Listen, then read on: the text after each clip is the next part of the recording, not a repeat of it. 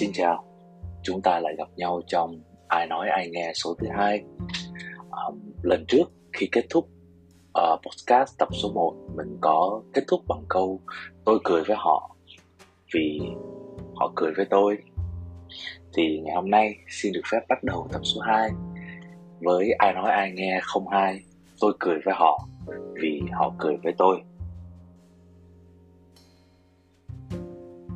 Có thể nói là mãi đến gần 2 năm sau ngày tốt nghiệp, trải qua những lần thử và sai và lặp lại rất nhiều lần, thì mình mới nghĩ ra là cái câu tiêu đề quả thật là nó cũng không hẳn là sai.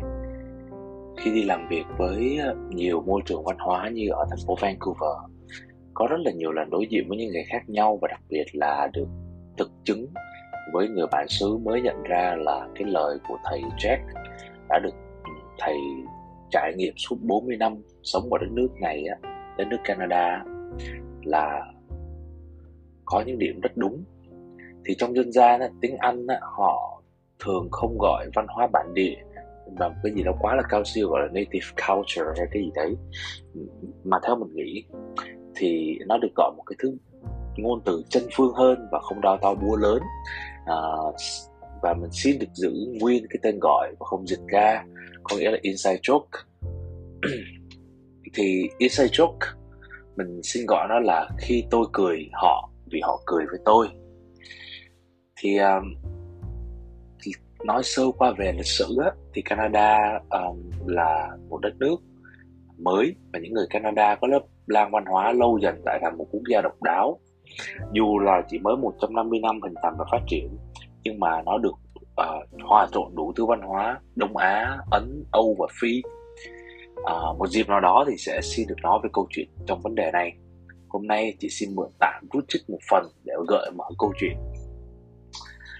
Vì là một người ham kể chuyện và cũng là một người ham nói chuyện, nên là mình thường chủ tâm lắng nghe người bản xứ giao tiếp, cốt là để thêm trau dồi tiếng Anh cũng như là cách dùng từ.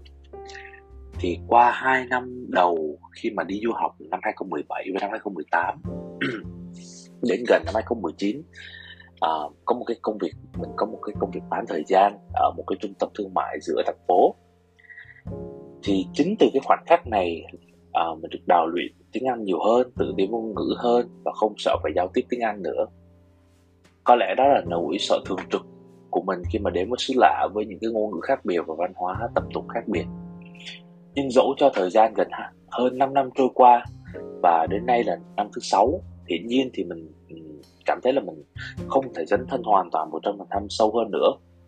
Mình chỉ hiểu nghĩa của ngôn từ từ Anh qua Việt và từ Việt dịch thành của Anh. Nhưng mà tuyệt nhiên có những lần là mình không hiểu tại sao họ lại cười vui đến như vậy. Những lúc như thế thì mình sẽ có hai cách, là mình cười trừ và đợi đến khi mà vãn tuồng thì mình sẽ đi hỏi vì sao, dù là rất là ngại. Phải nói thêm rằng nếu đó là chuyện huyên thuyên của một nhóm người thì cũng là bình thường thôi, vì đó là chuyện một nhóm chơi chung thì dĩ nhiên nó sẽ có ngôn ngữ riêng, giống như một nhóm người Việt Nam chơi chung cũng như thế. Nhưng nếu nó mang tính phổ quát toàn dân mà ai cũng biết, như người Việt mình có những câu mà sao ra dẻo quá, đồ ơ, thì mình nên suy ngẫm một chút là tại sao họ hay sử dụng những câu như vậy. Chuyện đó thì không hẳn là tệ, hẳn nhiên là như vậy, nhưng mà nó gợi lên cho mình một cái câu hỏi khi còn gặp thầy Jack là không biết đây có phải là điều thầy nói hay không, hay chỉ là ngẫu nhiên. Thì mình mới đem cái câu chuyện về tôi cười với họ vì họ cười với tôi với Maria.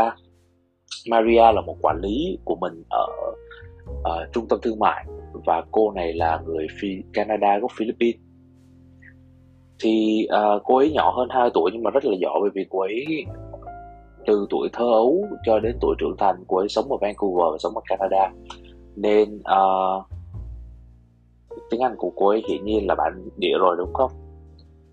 Thì cô ấy mới trả lời là không có vấn đề gì quá quan trọng đâu, mày đừng lo lắng quá, lâu dần mẹ ở lâu sẽ hiểu thôi, thì có gì khó thì cứ nói.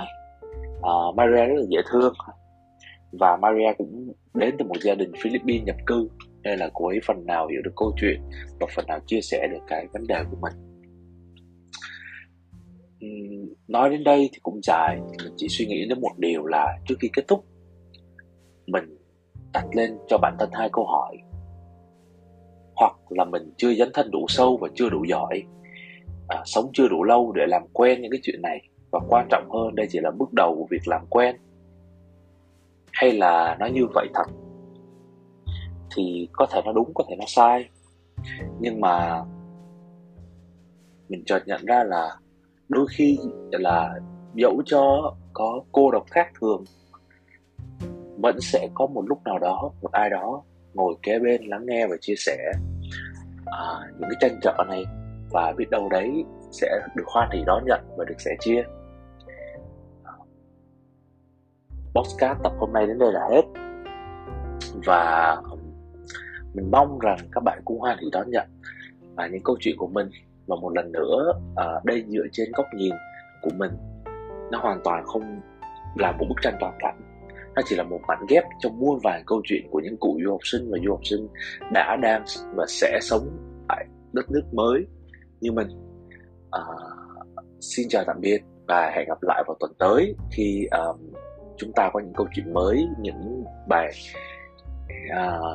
bài kể chuyện vui hơn và những lần giao tiếp nhiều ý nghĩa hơn. Sau cùng, chúc các bạn sức khỏe và hẹn gặp lại.